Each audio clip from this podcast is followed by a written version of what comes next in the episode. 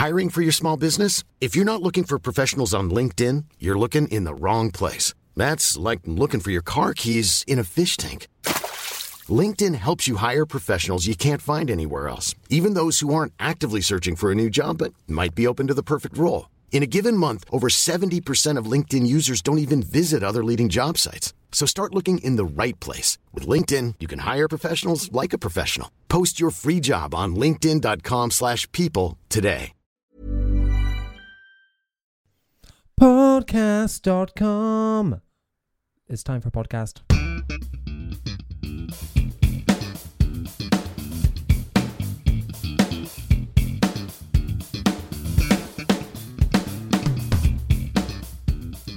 Hello and welcome to In the Pocket, the bass guitar podcast podcast where we get the lowdown on the low end. My name's Jonny, a totally average bass player, and today it's just me. It's just your boy. I'm here to tell you all about bass stuff. Wow, that was a really good intro. You know? I'm I'm scrambling on my phone right now um, to find my notes to press record before finding anything. Uh, it's been that kind of week, you know. Ha ha ha. Um, and uh, and yeah, so I, that intro was nearly great, uh, but quickly, very quickly went downhill, uh, and that's where we're going to go from here. Because my goodness, is it hot uh, in the UK right now? It's about thirty-three degrees. I don't know what that is in Fahrenheit, but it hot. It's so hot. It is sweatier than um, something very moist. Moist. Um, so yeah, uh, I'm not gonna be talking for too long on this podcast just because it is so hot and this room is so hot. So it might be a bit of a short one this time, but you know me, probably not.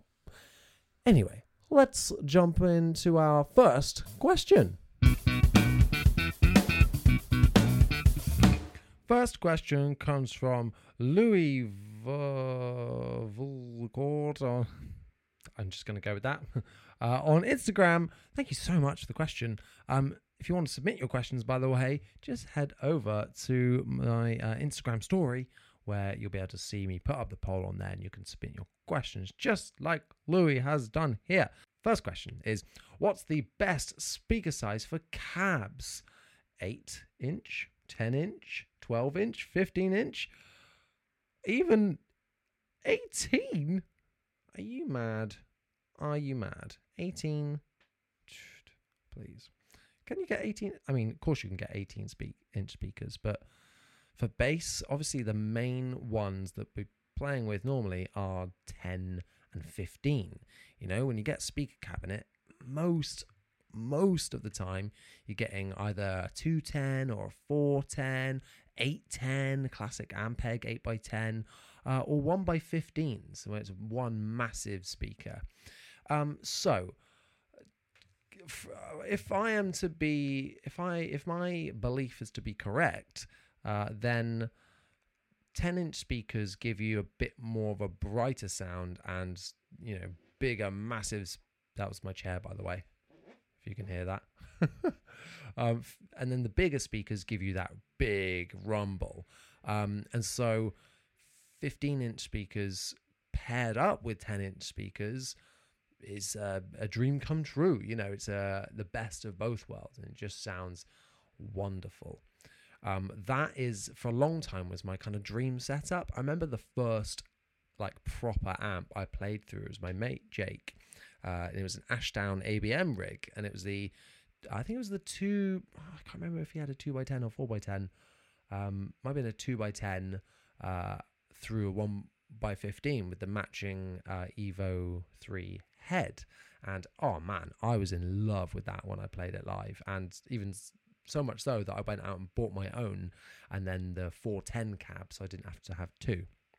Because that's the other thing.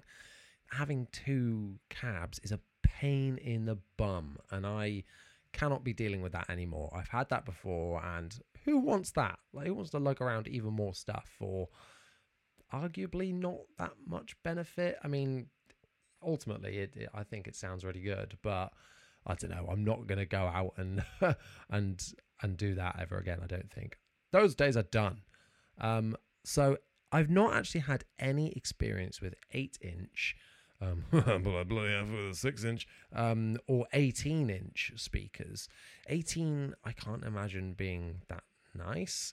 Um, and, and the same with eights. You're kind of getting the extremes of both ends there. Uh, maybe combined they sound good together, but I, I don't know. I've, I've not really had. It's not a common thing anyway. Um, so for me, it, it overall it's got to go to 10 inch speakers just because they're the most common and they're just a safe bet i think i wouldn't want to have just a 1x15 i would choose to have a 210 or a 410 over a 1x15 um, however my actual answer is going to go to 12 that kind of sweet spot in between 10 and 15. I've just got, if you follow me on Instagram, you already know this. I've just got a Laney Digbeth rig. Uh, they came out last year and I've really wanted one, but not really been gigging too much. So I haven't really had an excuse to, to sell my Fender rig uh, and, and, get one of those um, because it just couldn't justify it. But um, I've now joined a new band that's going to be gigging more. And I'm like, well, I might as well. Uh, so I picked up the Digbeth 500 head and then later on the matching 2x12 cab. I'd heard great things about it. It's a two, the two speakers are stacked on top of each other, so it's a, a roughly the same height as a 4x10. Because um, that's the only thing about 2x10s I don't like is that they're so close to the ground, and I kind of want the sound to be blasting up at me, not just at my feet. Um, arguably, that's what a a monitor is on stage, but I don't know. I, I quite like it being at a, a level where I can feel it, the air being pushed at my body as well as my feet. Anyway, um, so and I love this cab. It sounds phenomenal. Uh, I really like it, and it does kind of get the best of both. It's super punchy. Of course, a lot of this is down to the head as well, but yeah, go and try some 12 inch speakers. I think you'd be pleasantly surprised. Uh, so at the minute, for my best speaker size, it's going to be 12, closely followed by a 10 inch, I think. Let's move on to the next question.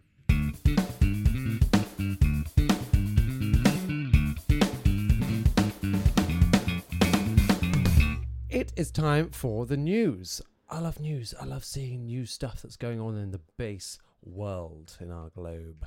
Um, and I'm sad to see that it's a bit it's a bit of a quiet week, you know, uh, this week for news. Um, but there are some some pretty cool things. So talking about uh, cabs and and what speaker cabinets are best, uh, you know, if you're on the if you're on the hunt for new cabs, this might have come in just the right time because Trace Elliot have introduced their Pro Series 4x10 and 2x12 cabinets. So they're saying it's offering thunderous lows and crisp, intelligent highs. I like that. Intelligent highs. Good, uh, good descriptor. I can just kind of hear that now. Um, it's funny actually with Trace Elliot because somebody asked me the other day, like, "Oh, would you review some Trace Elliot stuff? What's your opinion on them?" And I haven't like really encountered Trace Elliot for years. I know they're made in the UK, um, but yeah, I haven't haven't seen anything from them for a long time. Uh, uh, that's a lie. I've seen some like their small heads, but I only ever used them when I was like fourteen or fifteen, when I'd like borrowed an amp for for a gig, or like used someone's backline as this massive Trace Elliot stack, and I was like, whoa, it's so cool. Um, it's so black and green. Uh, but yeah, apart from that, I hadn't really uh, gotten stuck in with that brand. So both of these Pro Series cabs from Trace Elliot can handle over, over, not over, can handle uh, 1,000 watts uh, at 8 ohms. That is, that's a lot of wattage. Um, I've never played anything over 800 watts, I think. It's interesting, isn't it, how much wattage, you know, they think you're going to need. Um, that because that is hella that's that's a lot of power capability. Um, and these cabs are, oh boy, they ain't cheap. They're coming in at around $1,600. So pretty high end bits of gear. Um, but they have got casters, uh, which is a, a godsend. And it looks like the casters are actually on the back. So, like, I'm looking at the 212 right now. The casters are on, on, on the back of it, not underneath. So you tip it on its uh, upside down. Uh, not upside down. You put it on its back to wheel it around. So I think that's a pretty good feature. Uh, the only thing I don't like about my new 212 is that it doesn't have any wheels at all, um, which I've kind of gotten lazy with with my old rig because it had casters, wheel it around everywhere, easy peasy. This one, not so much, but you know, it's for the tone. Um, so both of these cabs are expected in November 15th, 2022. Uh, so yeah, new cabs and Trace Elliot. Uh, I'd love to dive it back into Trace Elliot and see what's happening with them because I've not tried one of their amps in years. Moving on to uh, from one amp manufacturer to another, and that is Orange. Now, Orange amps I absolutely love. Uh, I think they sound great, um, particularly good for like pick driven, huge sounded tones, um, lots of distortion. They soak it up really well. Uh, one of my favorite heads used to be the AD200. Oh, that tube amp sounds phenomenal. Anyway, now Orange have stepped into the world of making instruments. They did it a couple of years. Well, I say a couple of years ago. I think it was like 2015 that there they launched the O bass, obviously like the Orange bass, and these were, I mean, they claim that like, oh yes, they went down a storm and they were like the best and they're, you know, amazing, such great character. Um, did they? I thought they were a bit of a flop, and people were like, these are disgusting. If you don't know what I'm talking about, you might remember them.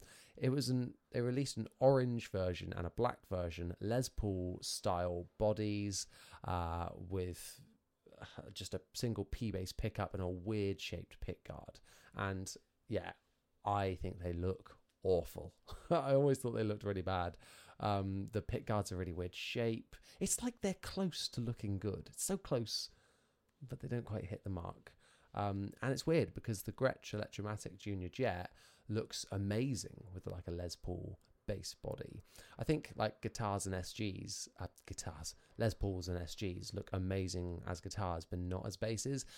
And I think the only way the Gretsch looks good is because it's a short scale, so it's actually closer to you know, I guess looking more like a guitar. So I think that's why. Um, so yeah, Les Paul style full scale basses, which is what these O basses are, don't quite do it for me. Now, they claim that you know they've got enhanced features and ah, oh, it's it's back, baby, but even better.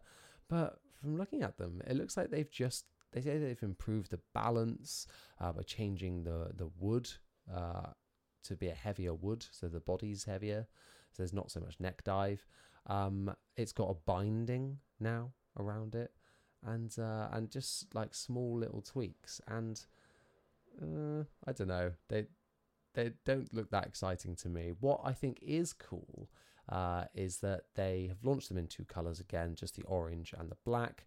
But when you buy one, apparently you get different pick guards with it. I think more companies should do this. You know, I'm a sucker, absolute sucker for changing out a pick guard, um, and it can transform a bass and breathe some new life into it. So I think it's cool that it comes with different ones. Uh, and on the black one, I kind of always said if they did it with a black pick guard to hide the horrible pick guard shape, then that would be pretty cool. Um, but they've released it with a tortoiseshell one, so black and tortoiseshell I can get on board with. I like that look, and it, it's getting there. Like it makes it look better, but it's still not great. And I've seen Patrick Hunter's video on it. Um, uh, AMP, the bass player, Andrew's video on it was hilarious because um, he got one, and they were quite uh, different videos, different reviews. Because one was like, "This is a total sleeper. This is amazing," and then the other one was like, "No, this this is really bad." Um, and I honestly don't, from videos, I don't love the sound of them. I think it's a bit it doesn't have that full warmth to a P bass. I don't feel like it, it feels a bit scratchy and grainy to me. Um, you think it would be a bit warmer because the pickup is slightly closer to the neck than a traditional P bass. Um, but yeah, I don't know. They also scream that they they are like oh so diverse and like versatile, and it's like, uh, and Andrew in his video d- demonstrated this perfectly by just saying that like, yeah, it can be uh, versatile, as versatile as a P bass is, because it suits so many genres and does them all really well. But you can't claim that your bass is uh, like versatile, really, when it's only got one sound or, or, or one tone knob, you know, to go on and off. Uh, I just don't think that you can really say that. Uh, so yeah, I thought that their the copy that they wrote for the marketing of this bass was was pretty funny. Like every line in it, I was like, really, really, really. so yeah, a bit weird one from Orange there, but hey, you know, maybe they'll be really successful and maybe they're really nice. Who knows? Looking at, I, I'm trying to find a price on these. I think they're around six, seven hundred dollars. Um, and I, looking at online, I just found a video of the Sunburst one if that didn't have a pick guard, it would look incredible. So yeah, not not too sure what the thought process here is, but I'd love to be proved wrong about these because I, I could see myself starting to like them, but it's the the want is just not there right now at all. So maybe next time, eh? Try again. Let's let's see some more. I'm all for amp companies making guitars because they're all you know they know the fundamentals of the electronics and how to get a good sound, you know. Uh, so why not? Power to them. But yeah, maybe not this one. Let's move on to the next question.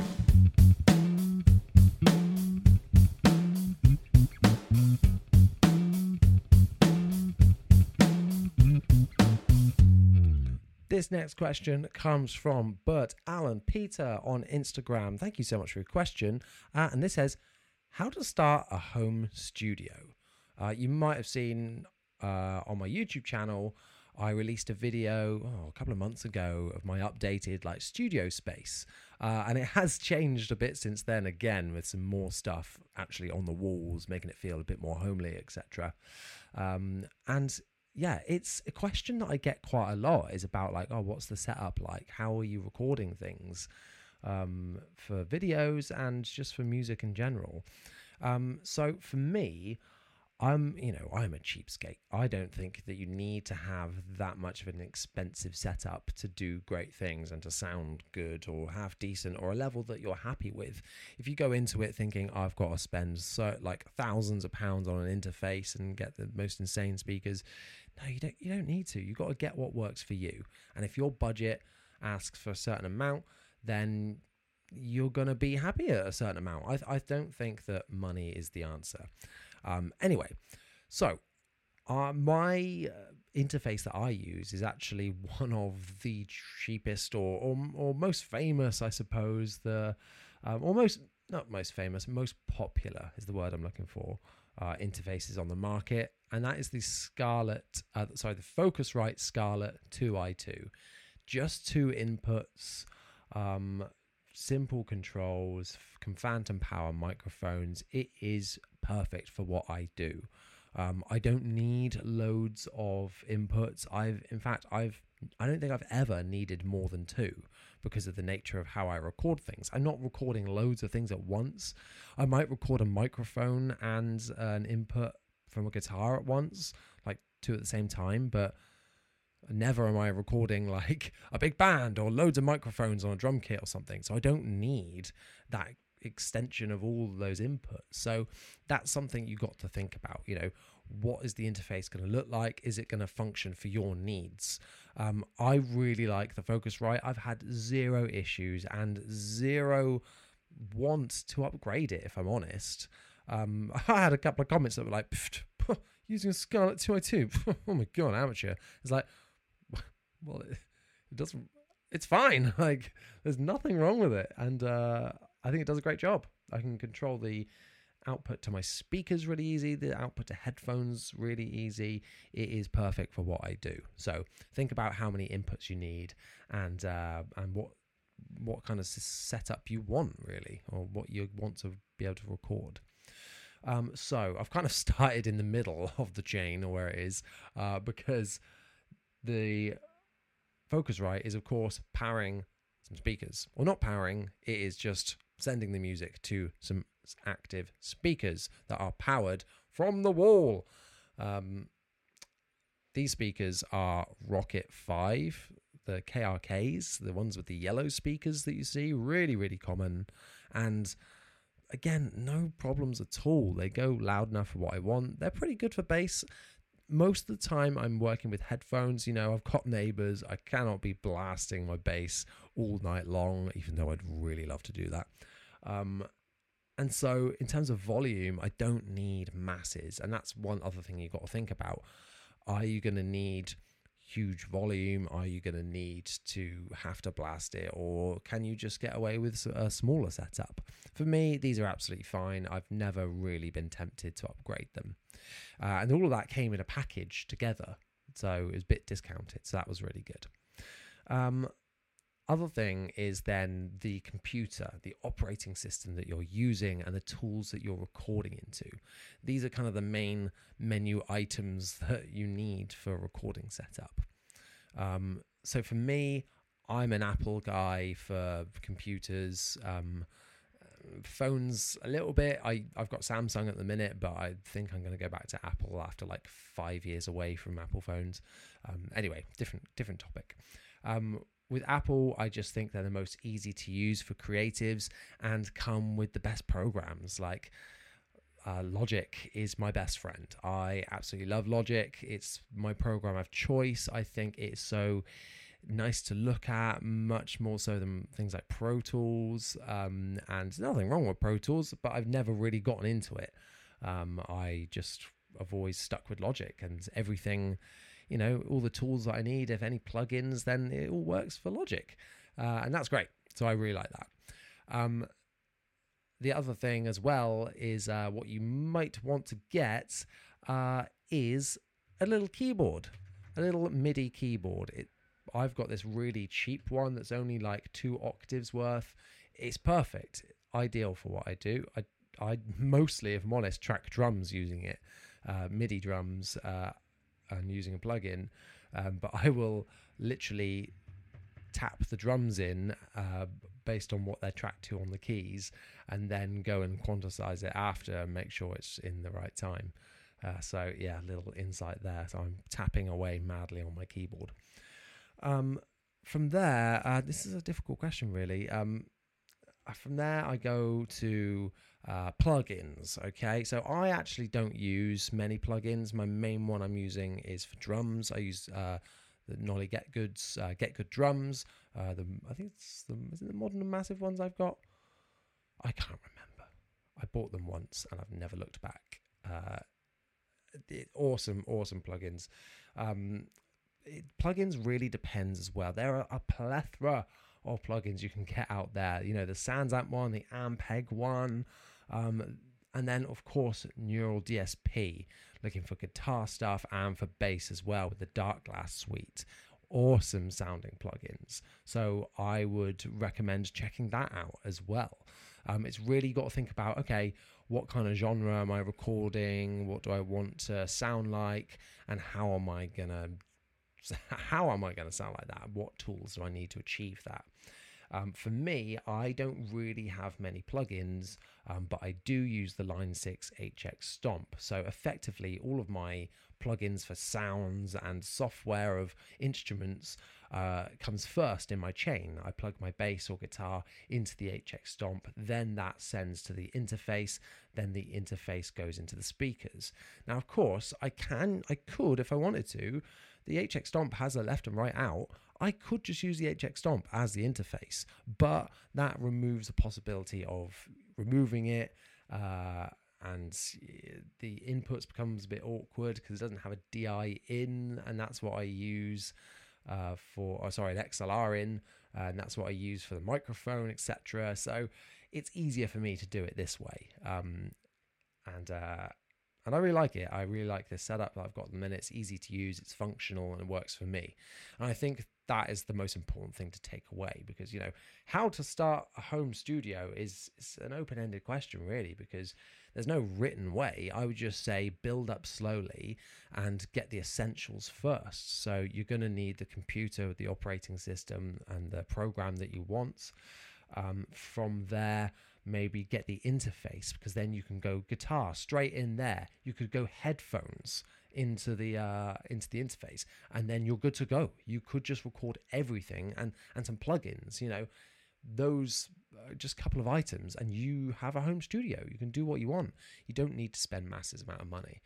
Um, the other thing that's important in a studio, I think, is having a room that sounds good. If you're going to be blasting the music, you want it to be treated well. Now, I'll hold my hands up. I have not got a clue how to treat a room. Um, I'm quite fortunate that every room I've gone into has been pretty well soundproofed or or you know the acoustics in there are fine. Um, i've now built up loads of stuff in the room so there's no echoes or anything like that. Uh, it's pretty damp sounding i think. So yeah i'm absolutely i'm fine with that. So think about that as well because that can actually really affect how you're hearing the sounds um, uh, of your of your studio space, especially with speakers as well. You know, get some stands for your speakers eventually as well. Raise them up to ear level because uh, that's where you want them to be. Um, and uh, and I do that by putting them on a load of pop figures. You know, I haven't got any stands, uh, but I did have a load of pop figures left over, and it just so happened it looked pretty cool. Uh, it can take the weight, and uh, and it meant that they had somewhere to go. so I put them to good use. So yeah, I, I really like that little feature.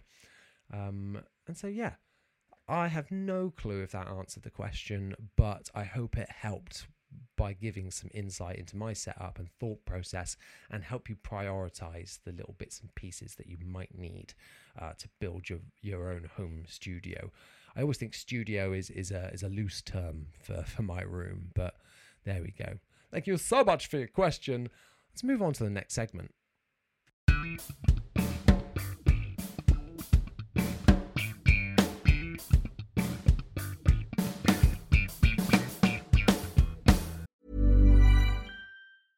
Many of us have those stubborn pounds that seem impossible to lose, no matter how good we eat or how hard we work out.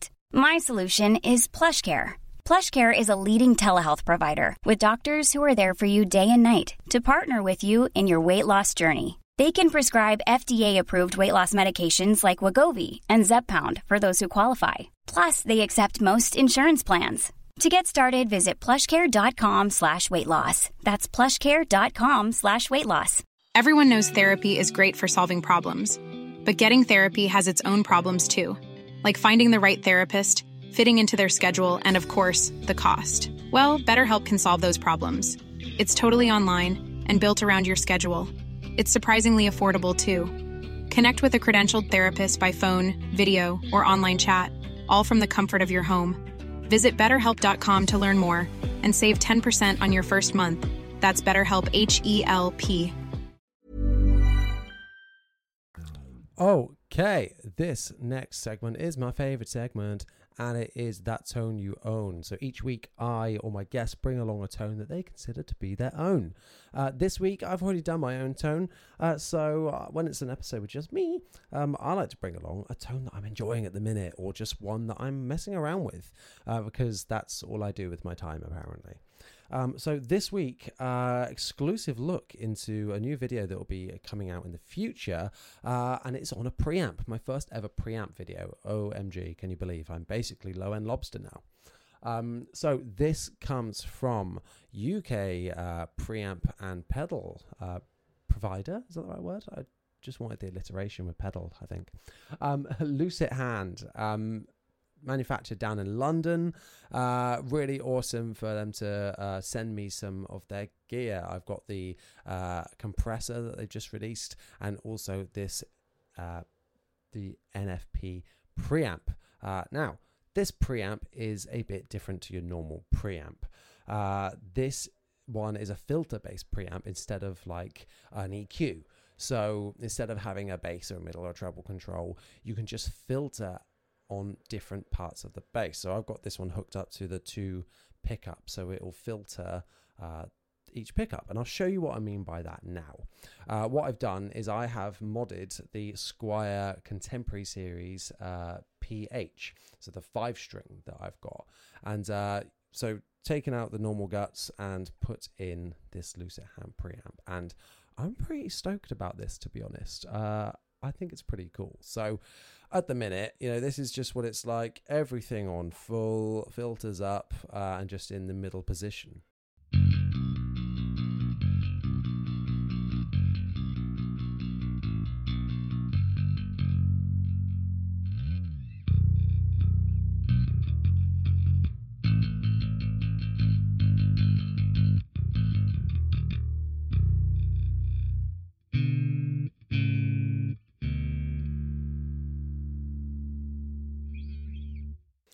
So yeah, sounds pretty cool. Um, and what this uh, blah, blah, blah, what this preamp allows you to do is filter out each of the pickups. So I'm going to head over to just the P bass pickup a minute, and on one of the knobs here now, I have got a control for the P bass pickup. So let's see what happens as I roll off the tone of that.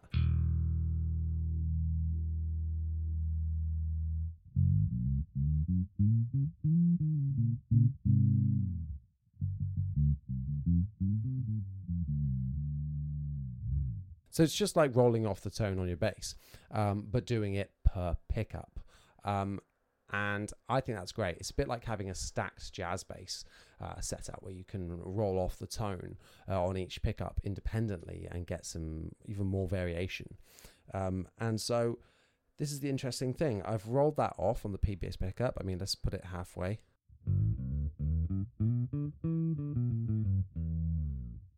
I love that. It's almost like a mode. Let's play with fingers a minute.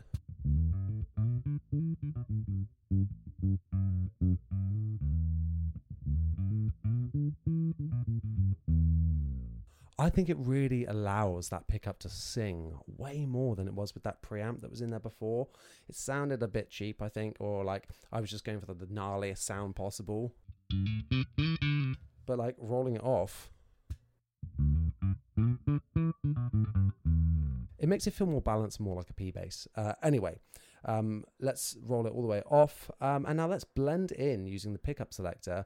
Uh, let's blend in the control from uh, going into the bridge pickup.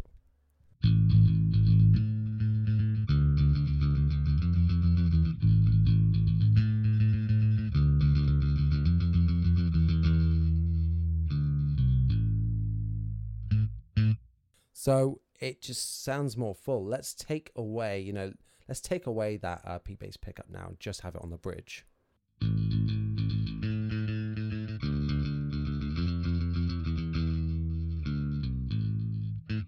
It's just got this extra warmth underneath it and big while still having that presence. Uh, I just think it's really cool. So let's swap them around now. Let's go, uh, okay, all onto the bridge pickup. Let's wind that off.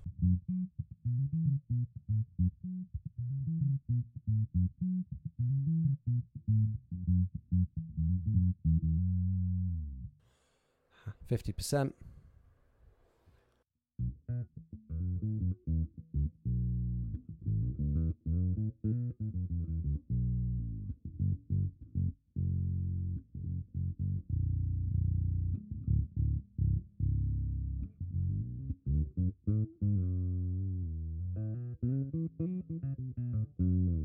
That is so much fun to play with. Uh, so, P bass pickup is. Let's blend the two together, see what we get.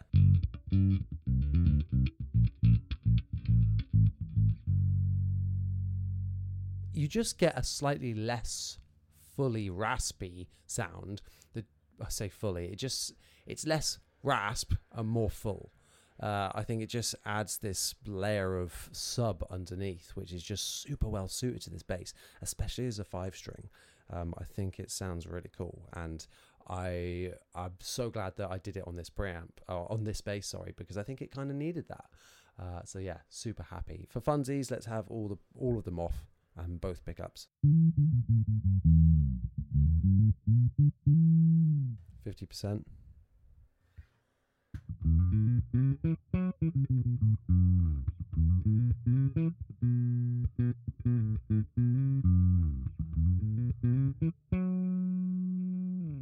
It's got way less of an aggressive sound to what it used to have, and I think it really suits it. Um, it makes it sound less cheap, more mellow, but at the same time, uh, just more clarity in those notes as well. I really enjoy playing this bass a lot more now. So Thank you so much to Lusithand for sending me this preamp. Uh, there will be a video on it soon, but I was kind of excited about it, so I wanted to show you now. Let's move on to our next question.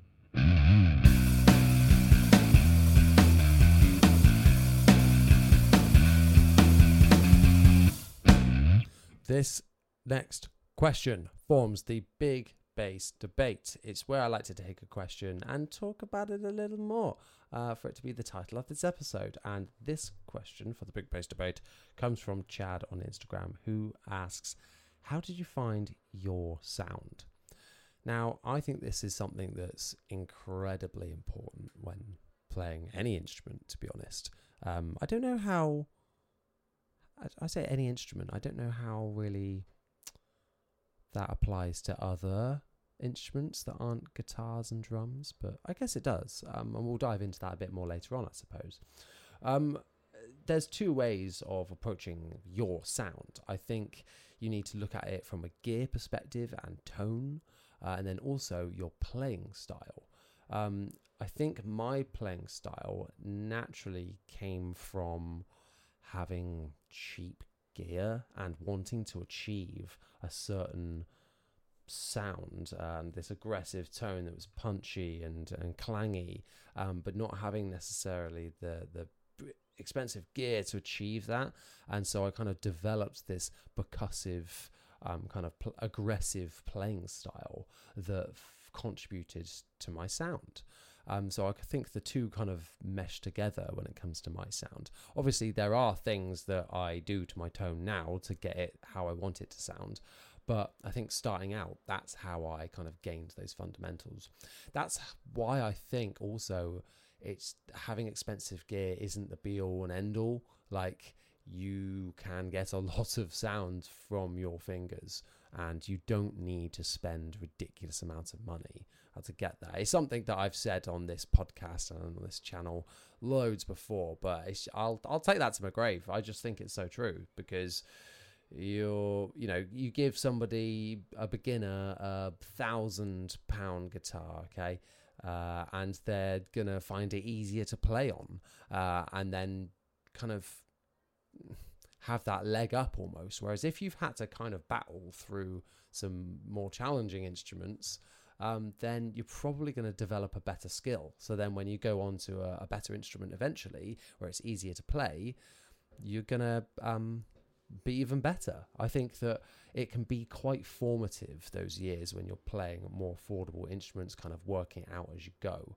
Um, and you know, take that with a pinch of salt because sometimes you know it can go the other way, and the instrument can uh, be so detrimental to your playing that uh, it doesn't enhance it and actually uh, makes it a lot more difficult. You kind of need to meet that balance, and, and, that can be hard, especially when just watching videos online. You kind of got to try for yourself in that in that regard.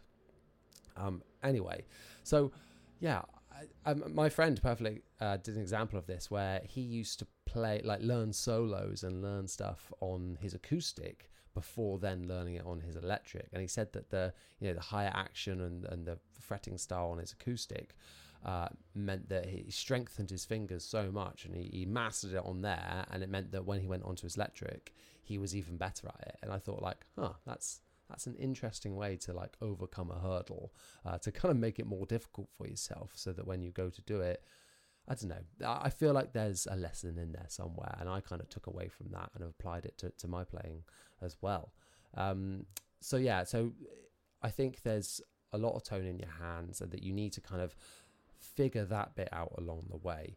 Um, and honestly, I think I did that not only through gear, but also because I didn't really learn any songs. Um, I think that has hindered me a bit in my bass playing journey. Um, but I, I'm not much of a song guy. Like if someone was like, "Oh, play this like classic bass song," I'd be like, "Boy, I don't know." Like I'm quite, I'm not a very traditional musician in that regard. Um, I'm more of a writing musician. I like writing my own stuff. I like uh, sitting down in my little studio and, and recording sounds, you know, things like that. Not like going and playing this whole song, um, which seems a bit strange, but I don't know. It's just how I was kind of brought up into it. Um, and being in a band, in a room, and writing, that's just always been my kind of style um, when working with other musicians as well. So I think a lot of it comes from that as well. Um, and so I've never really, I've had influences along the way. And people always ask me all the time, oh, who who influences you who's your influence and honestly it was just like the bands that i liked at the time and that i you know really picked up and related to the bass lines, um, where I kind of noticed them and took note, you know. But I was rarely like learning from traditional means and being like, oh yes, I should, I need to learn this bass line from this bass player, and I and this bass player is a legend, and all of the, you know, I didn't learn like that um, when I was younger, so I've not really taken that forward with me. So I don't really have this back catalogue of like inspirational players I draw from and that had an influence on my sound. I just knew how I wanted to sound, and then developed my sound around that and my technique. Um, and it does mean that I've been pretty slow to some things before. Like I said, it's not the it's not a guaranteed like good method, I don't think.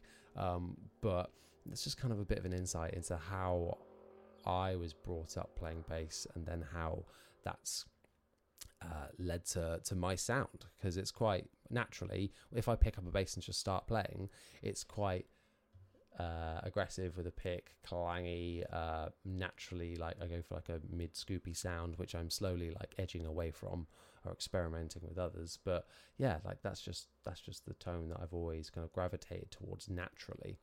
Um, and yeah, uh, but then on the other side, I think there are ways for other people to find their sounds. You know, following musicians you like, looking up the gear that they use. Is there a certain effect that you really like? I'm actually really starting to like reverb on bass. I always thought it was pointless. I thought like, ah, because I've always been a, a, rock and metal guy. I was like, why that? Why on earth would anybody ever want that?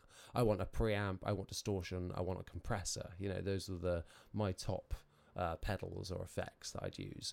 So now I'm getting into to more modulation effects and uh, and echoey effects, like delay and reverb, you know.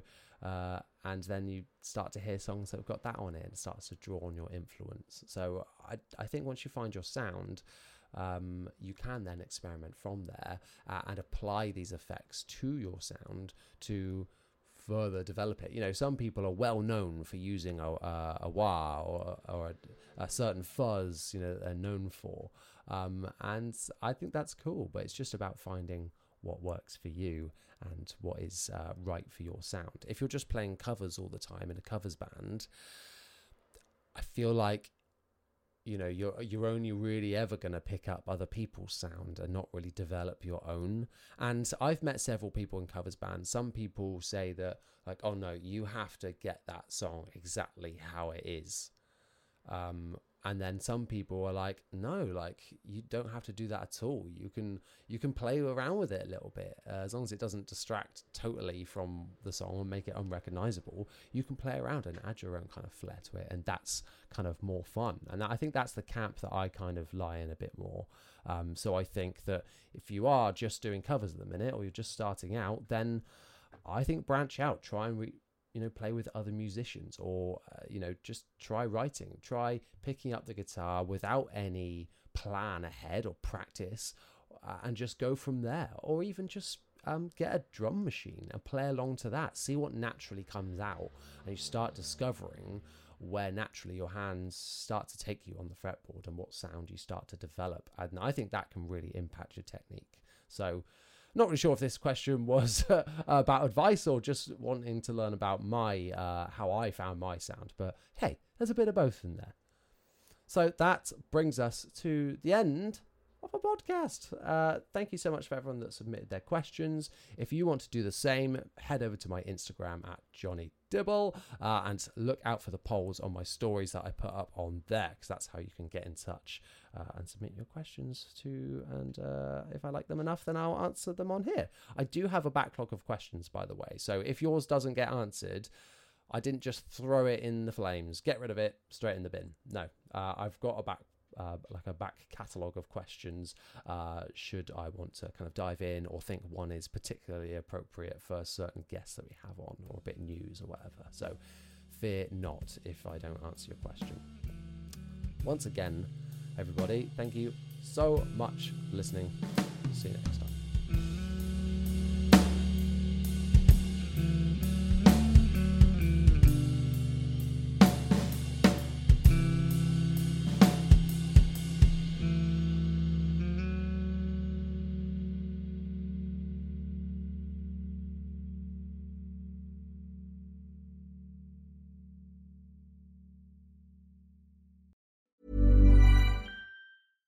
Hey, it's Paige DeSorbo from Giggly Squad. High quality fashion without the price tag. Say hello to Quince.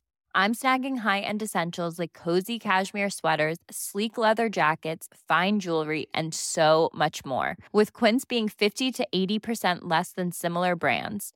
And they partner with factories that prioritize safe, ethical, and responsible manufacturing. I love that. Luxury quality within reach. Go to quince.com slash style to get free shipping and 365 day returns on your next order. Quince.com slash style.